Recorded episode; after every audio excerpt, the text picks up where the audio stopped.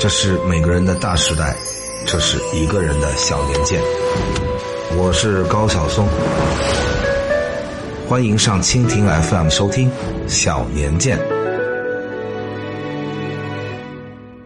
各位小年鉴的知音，大家好！今天咱们来到了二零零九年，也是我们的新中国六十年啊！这一年。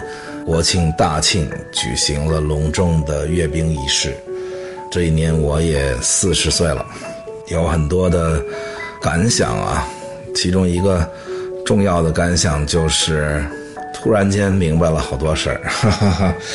就像后来流传很广的，我那时候接受采访，那是后来了啊。说到四十不惑的时候，真的就是那种感受。原来盼了那么多年，说盼到四十岁就活明白了，盼到四十岁就懂了一切天下人心等等。结果到了四十岁，发现已经不在乎了啊！曾经深深烧灼我心的很多东西，年少时候的梦想吧、使命等等，纵横四海改造世界吧，以及年少时候的。爱情啊，很多很多少年时候的经历，都觉得自己可能永生都不会忘的。还曾经在胳膊上烫过一堆烟点儿啊，曾经写下过很多很多文字，曾经无数次的弹琴啊、喝酒、痛哭流涕，觉得今生装了很多东西在心里，老了以后如何承受呢？到了四十岁，你发现所有担心都烟消云散了，因为有些是忘了，有些当然没忘，但是已经只是成了一个仿佛看别人的生活的记忆。四十岁之前，经常觉得这个造物造人，这个有很大的问题，就是造的人多愁善感，造的人很敏感，造的人欲壑难填，造的人反正各种各样的毛病之多，就觉得。谁设计的这事儿是？结果四十岁之后发现造物还留了一手，就是叫忘记，这首留的挺好，让你年轻的时候热血沸腾，让你到了中年以后逐渐的忘记他们。这个功能出现了，简直是太好了。所以，所有在听我们节目的知音们，在年轻的滚滚红尘里挣扎的时候。一点都不用担心，尽情的挣扎吧，反正过了四十岁都会过去。到了今年我快到五十岁了啊，我也想看看到了五十岁之后，人生会是什么样的啊，所以也不用去预计了。大的方向造物早就设计好了，什么时候你该痴情，什么时候你该繁殖，什么时候你丧失了所有这些功能。小的方面可能每个人。带来的剧本就是不一样的，就像咱们经常说的，每个人都是一根独木桥，所以也不用费那个劲去琢磨去，也不用费那个劲去追忆或者去预计未来什么样，未来一定会来，而且就照着那个剧本写好了。所以五十岁以后再看吧，四十岁到五十岁这十年是非常愉快的十年。具体我在四十岁这一年干了一些我喜欢的事儿吧，其中重要的是做了两张唱片啊，两张唱片我还都挺喜欢。一张是谭维维的《谭某某》，这张唱片我非常的喜欢，而且经常想起来还觉得，哎呀，其实这张唱片有一些非常好的歌被埋没了啊。当然了，创作人永远觉得自己作品被埋没了，实际上。接受的人可能不这么觉得。这张唱片里除了谭某某，谭某某这个作曲最近又大火啊，因为我们那个乐队的夏天，所以旅行团乐队再次跃上舞台，被万千人看到。其实他们一直都很有才华，我很喜欢他们的风格，包括他们的吉他手子君，他们的主唱，他们的键盘都很有才华。很有意思的是。李星川参与了我这两张唱片的制作，一个就是给谭维这张写了主打歌《谭某某》，当然了，最火的还是《如果有来生》啊。但是我最喜欢的是《如果你》，也是我一直觉得我自己写的最好的歌之一。可能比较另类吧，确实比较怪，然后没有火，但是谭维维唱的还是很有意思。后来也经常跟他合作点这种怪怪的歌，像什么《昨天涯》啦，什么啦。他是个很有追求的歌手。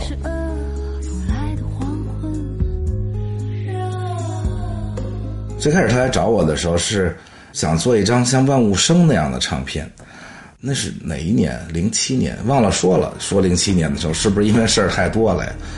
帮萨顶顶弄了《万物生》。万物生的歌词其实讲过很多遍啊，和如果有来生很像，都是在棚里写的。我有一些非常好的，我自己也觉得好，大家也觉得不错的作品，都是那种特别快写的，反而是费了好大劲写了很长时间的东西，倒不一定好。这跟电影好像有点反过来啊，电影就得慢工出细活，音乐这玩意儿有就是有，没有就是没有，它不是个工业生产的东西，不像电影。所以有的时候甭管在哪儿，它就有了。尤其在录音棚里，听见歌手的歌声的时候，和坐在家里想象是不一样的。所以，万物生就是坐在棚里写的。录音的第一版歌词跟现在大家看到这万物生没有一个字儿一样的。第一版歌词是写给妈妈的，具体我都忘了写的是什么。反正就是在那在那唱，我在那听，我听着听着觉得不行，这歌写小了，这么大号的嗓子。萨顶顶跟谭维维都属于超大号的嗓子，女歌手里少见的那种大号。我说这么大号的嗓子，这个有点小了。我说你们出去待会儿，给我买点什么鸭爪子什么之类的玩意儿。我就坐在棚里就重写了一版，就是现在这万物生。然后当然成绩很好啊，万物生。虽然到现在我还没结到过版税，但是在国外得了很多奖，然后也卖了不少。丁丁也在全球巡演过很多轮，那个时候算是中国走出去的歌手，大概走的最远的。嗯，不是在唐人街，不是在华人区巡演啊，真的是给全世界人听的这种世界音乐。因为他得的奖就是世界音乐奖，BBC 的金奖，所以那张唱片反响非常好。结果谭维维就来找我说，他也想做一张这样的，可能是号大的歌手对于歌唱生命这个事儿有。很好的那种感受吧。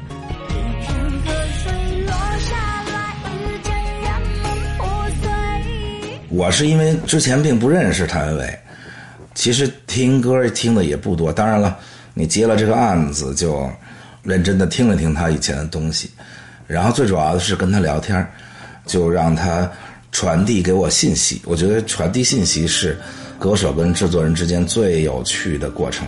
其实进棚录音了，就那个有趣，远没有互相试探的那时候有趣。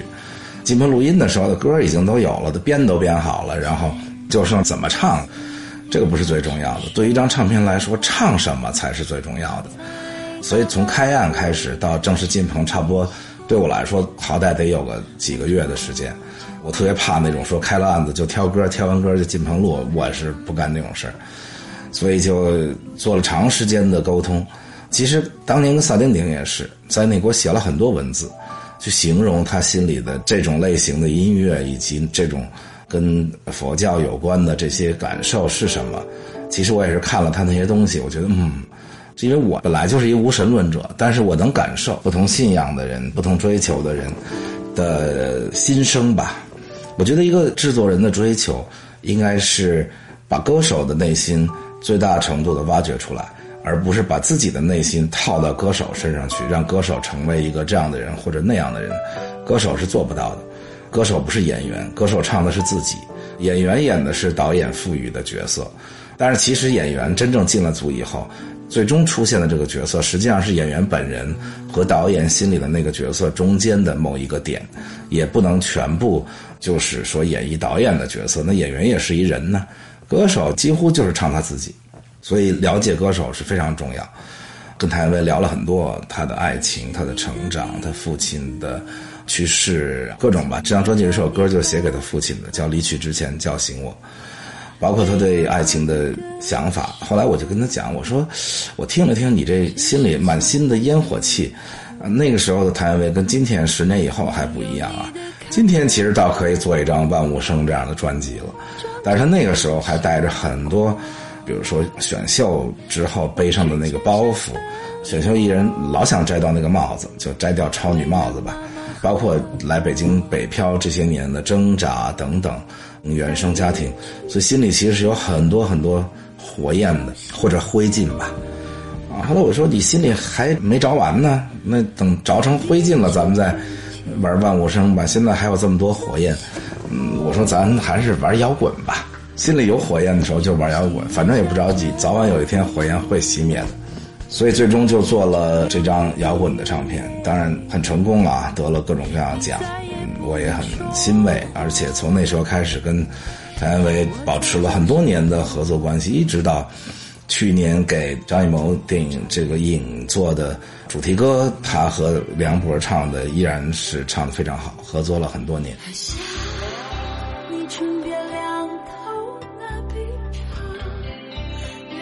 心事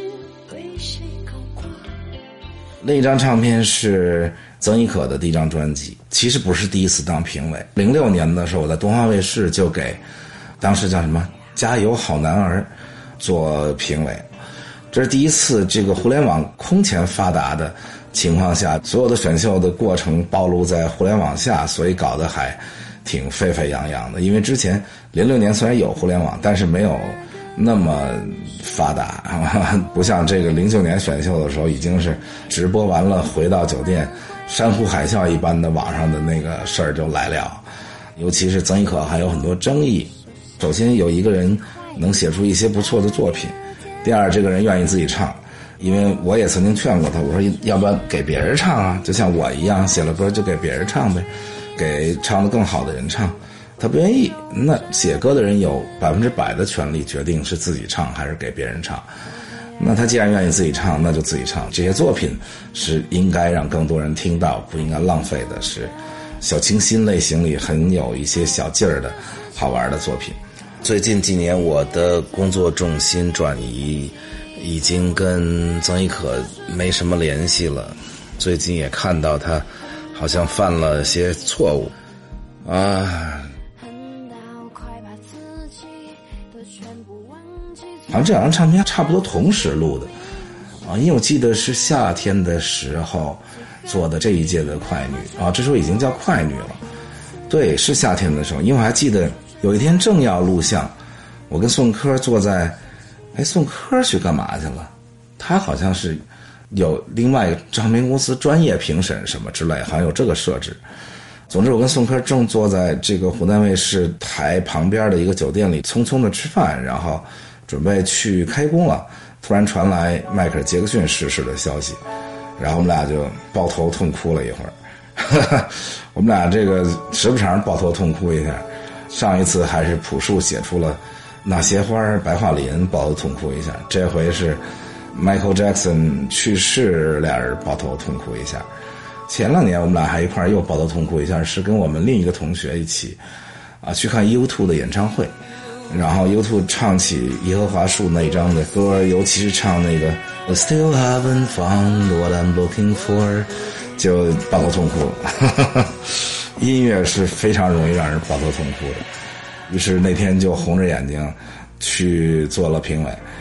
后来十月份的时候，那个电影上映《This Is It》，我又去看了，出来还哭得跟王八蛋似的。然后接受了采访，我觉得。那是年少时候整个打开音乐之门的最最重要的力量之一吧。这些年给我们展示了一个人，一个就长成这样的人啊，能够达到的音乐、舞蹈，包括他导演的 MV 等等吧，流行音乐的，甚至是流行音乐加舞蹈的最远的边界吧。我们不敢说最高的高度，因为高度嘛有很多不同的。类型的音乐，那也有歌词写的特别好的那种民谣，也有那种摇滚乐。但是我觉得广度就是一个人能做到多远，能够唱到什么地方的边界，能够把舞跳成什么样，一个人身子倾斜的时候能倾斜多少度，能够超越地心引力到什么程度？我觉得这是他创下的这一片广阔的边界，到今天是没有人能够比拟的。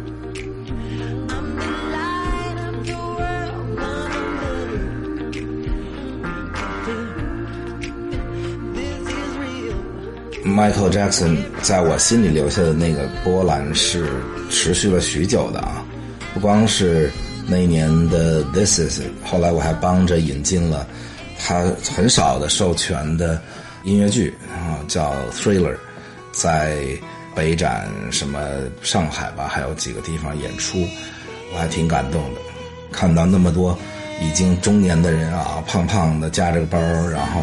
电话里骂骂咧咧，结果音乐一响起来，全体回到少年时代，开始太空步，是非常感动。未来如果有机会，还是愿意为 Michael Jackson 做点什么吧，作为年少时最重要的偶像之一。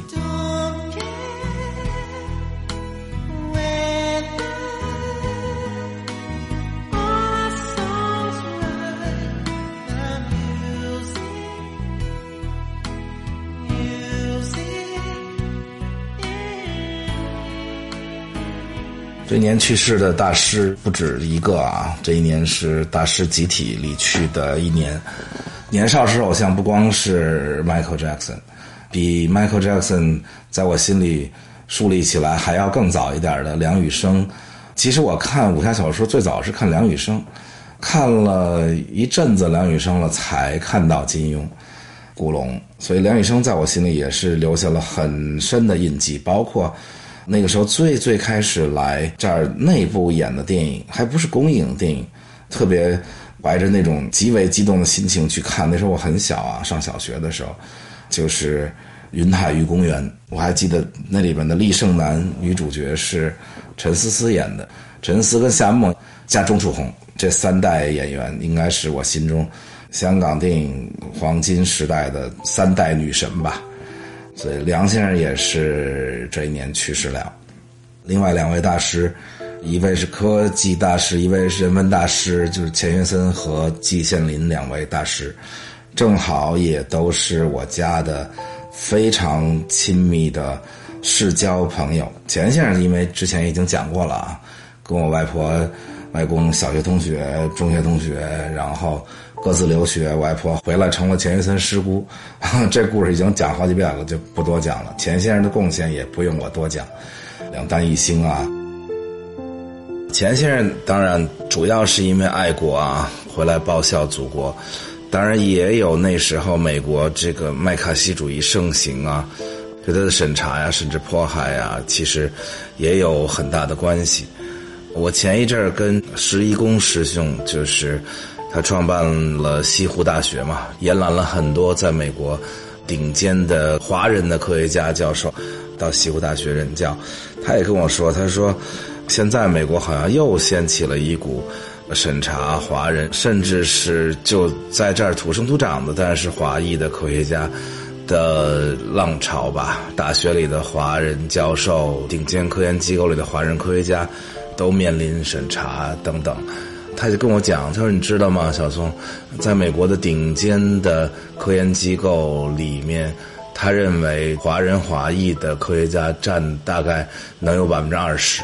他说，如果美国这一轮又开始做这些事儿，促使更多的华人华裔科学家回到祖国，他说，其实能够在短时间内大幅的缩小中国跟美国的科技的差距。”季羡林是跟我外公外婆在德国留学的时候，因为都是红宝奖学金，然后在哥廷根留学的时候成了挚友，不光是挚友，而且是一起在战争中颠沛流离。这一起不是一般的一起，不是一百个人一起，是五个人一起，不是五个人，是六个人。我的外公外婆带着我妈，还有一对姓刘的，后来回国也成了著名的科学家，但是我没有去查啊。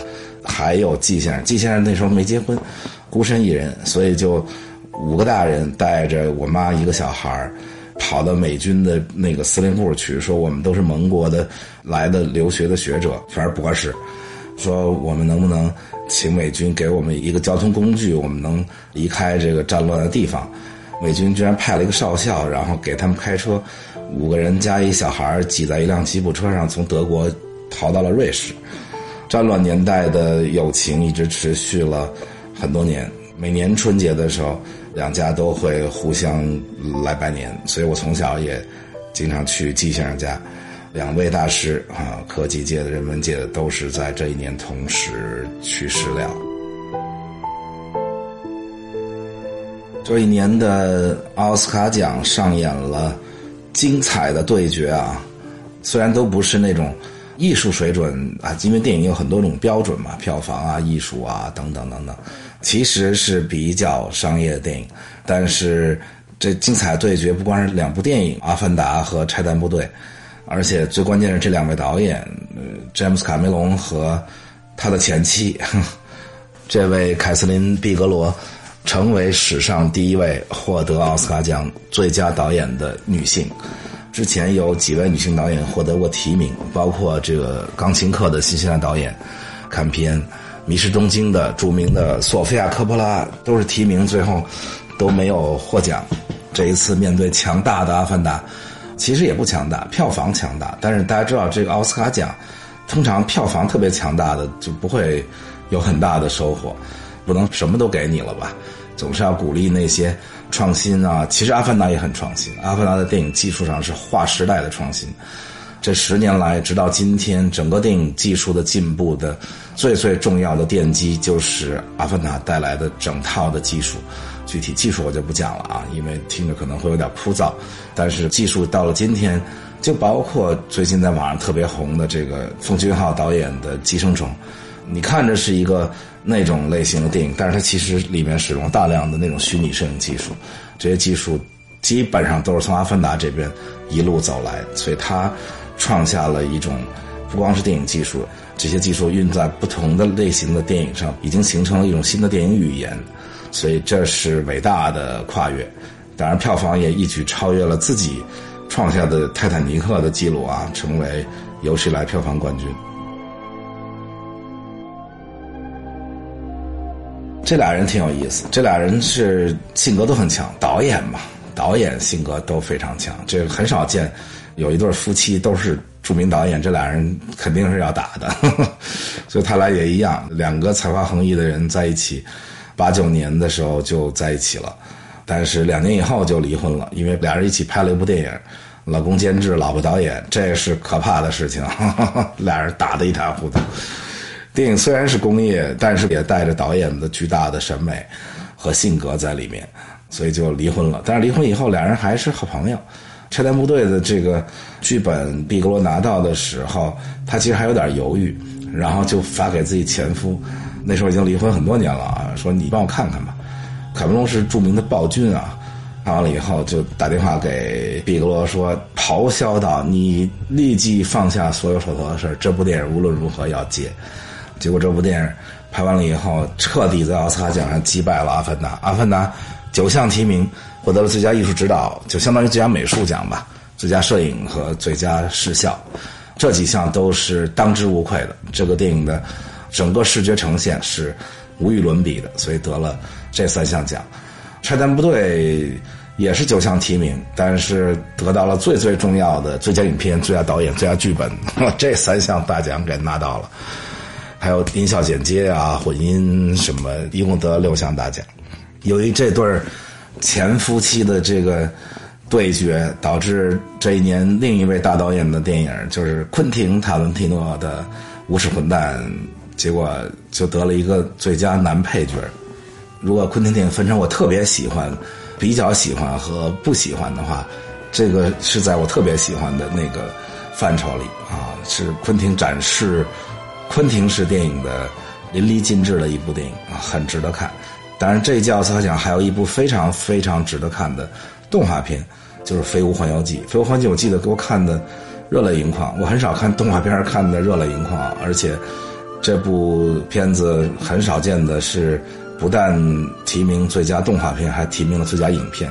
应该之前只有一部《美女与野兽》，这是第二部动画片同时提名了最佳影片的电影。当然，最佳影片最后《拆弹部队》得了啊，他得到了最佳动画片和最佳原创配乐，而且好像还得了格莱美奖。他这里边的音乐和歌。这一届的格莱美奖是三位年轻的女歌手大放异彩啊！到今天，这三位依然是整个西方最贵的吧？首先是 Beyonce，十项提名六项大奖，Taylor Swift 的 Fearless 他重要的专辑。这之后他其实就走出了乡村音乐，但是这一年还是得了，这一年他才二十岁啊，得了最佳乡村的专辑，同时还获得了年度的最佳专辑。然后就是另一张我特别喜欢的 Lady Gaga 的 Poker Face，获得了最佳电子舞曲专辑和最佳舞曲唱片。这三位女性一直雄霸欧美歌坛这么多年啊！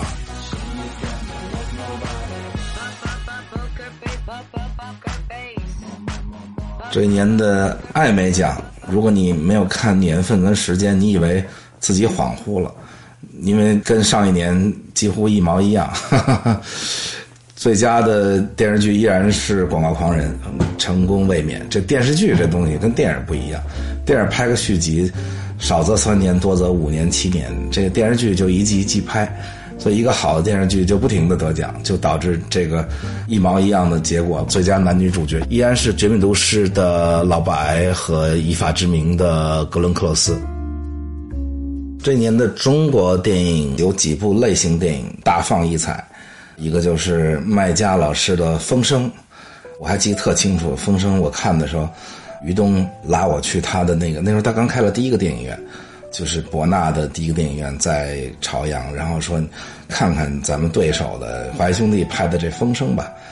然后我就和他一起坐在里头看，然后我们俩越看越觉得哇，这电影拍的真来劲呐！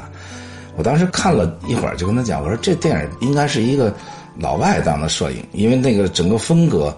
非常不一样，结果后来一看还真是，当然是台湾待了很多年的一位老外啊，老外的眼睛，因为是油画传统出身，和我们中国受的美术教育出身的是不一样，各有所长应该说，就像杜可风多年给王家卫拍电影那个风格，以及拍《风声》的这个，我现在有点忘了《风声》的这摄影叫什么，因为第二年我拍《大武生》还一直想用它，但是他那时候已经火的这个约不上了啊，出来的时候。于东叹了口气，然后就问那个他那电影院经理说：“今天那个票房，咱们自己家那个他们自己家也拍了部电影，我就不说哪部电影了，因为也是大导演拍的，和人家这个友商的这电影票房什么样？然后人家说人家那个可能是咱们的好几十倍吧。”于东就。一咬牙说：“明天就放这风声吧，咱那就往下撤吧，因为电影已经赔了，电影院在赔了。这个就是同时有制片公司跟电影院的永远的矛盾啊，就自己拍的电影，自己这个选的道路要不要跪着走完的问题。另一部就是《十月围城》，陈德森导演跟我特别好的朋友，我们到现在还在准备合作一部电影，是我写的故事，他很喜欢，他准备要拍。”因为我很喜欢他，他最早开始拍的那个《朝九晚五》啊，但是他开始拍这种大的这种类型片啊，《十月围城》是规模巨大的电影，就都拍的最后都疯了。因为我去片场还探过他的班，哇，整个就是人都处在那种快崩溃的状态。但是很感人的是，香港导演那个圈子是非常团结。德森导演拍到最后快崩的时候，当然监制陈可辛导演亲自上去拍。然后刘伟强导演完全的就是帮忙，也不署名，就去帮德森导演去拍，大家一起接力式的把这个大片最后拍出来，获得了极大的成功。这部电影也获得了香港电影金像奖最佳导演、最佳影片。谢霆锋因为在里边整个弄一八面杀星的脸，然后获得了最佳男配角，一共获得了八项大奖。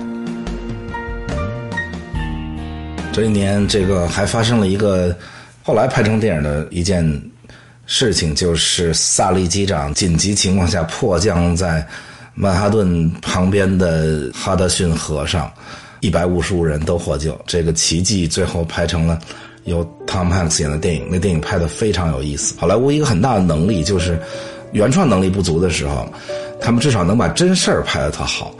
这个是一个非常学不来的能力，就是怎么着，其他世界各地都去学去，他们就一直有这个本事，就能把报纸上看来一新闻或者一件真实发生的事儿，或者一个真实的人，哪怕他是一个小人物，特别真实的拍的很有意思，而且各个奖项从奥斯卡奖开始都非常倾向于给这种电影奖，因为这是电影的一种非常硬的硬功夫，就是没法编，这真事儿。这一年还有一件今天看影响深远的事情啊，就是比特币出现了。